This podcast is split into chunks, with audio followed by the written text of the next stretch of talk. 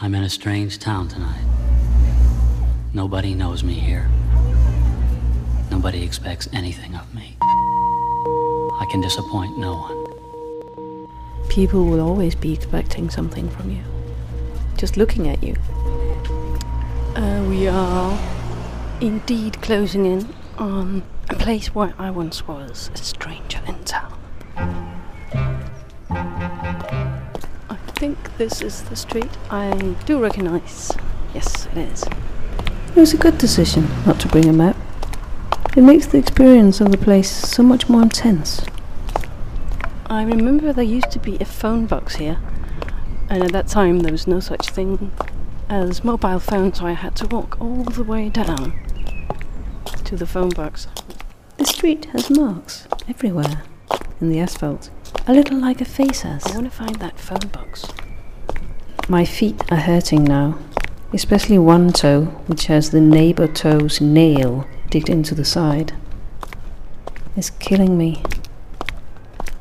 All dressed up and nowhere to go. It's a big hill. Going down, down, down. My new fancy shoes are far too hot for this weather.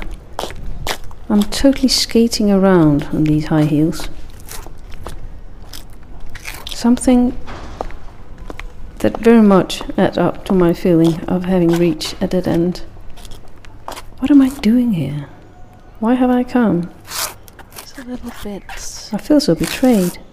Here I am, staggering around in this deserted street, trying to remember great adventures that never happened. It's quite a steep hill up Uplands Road.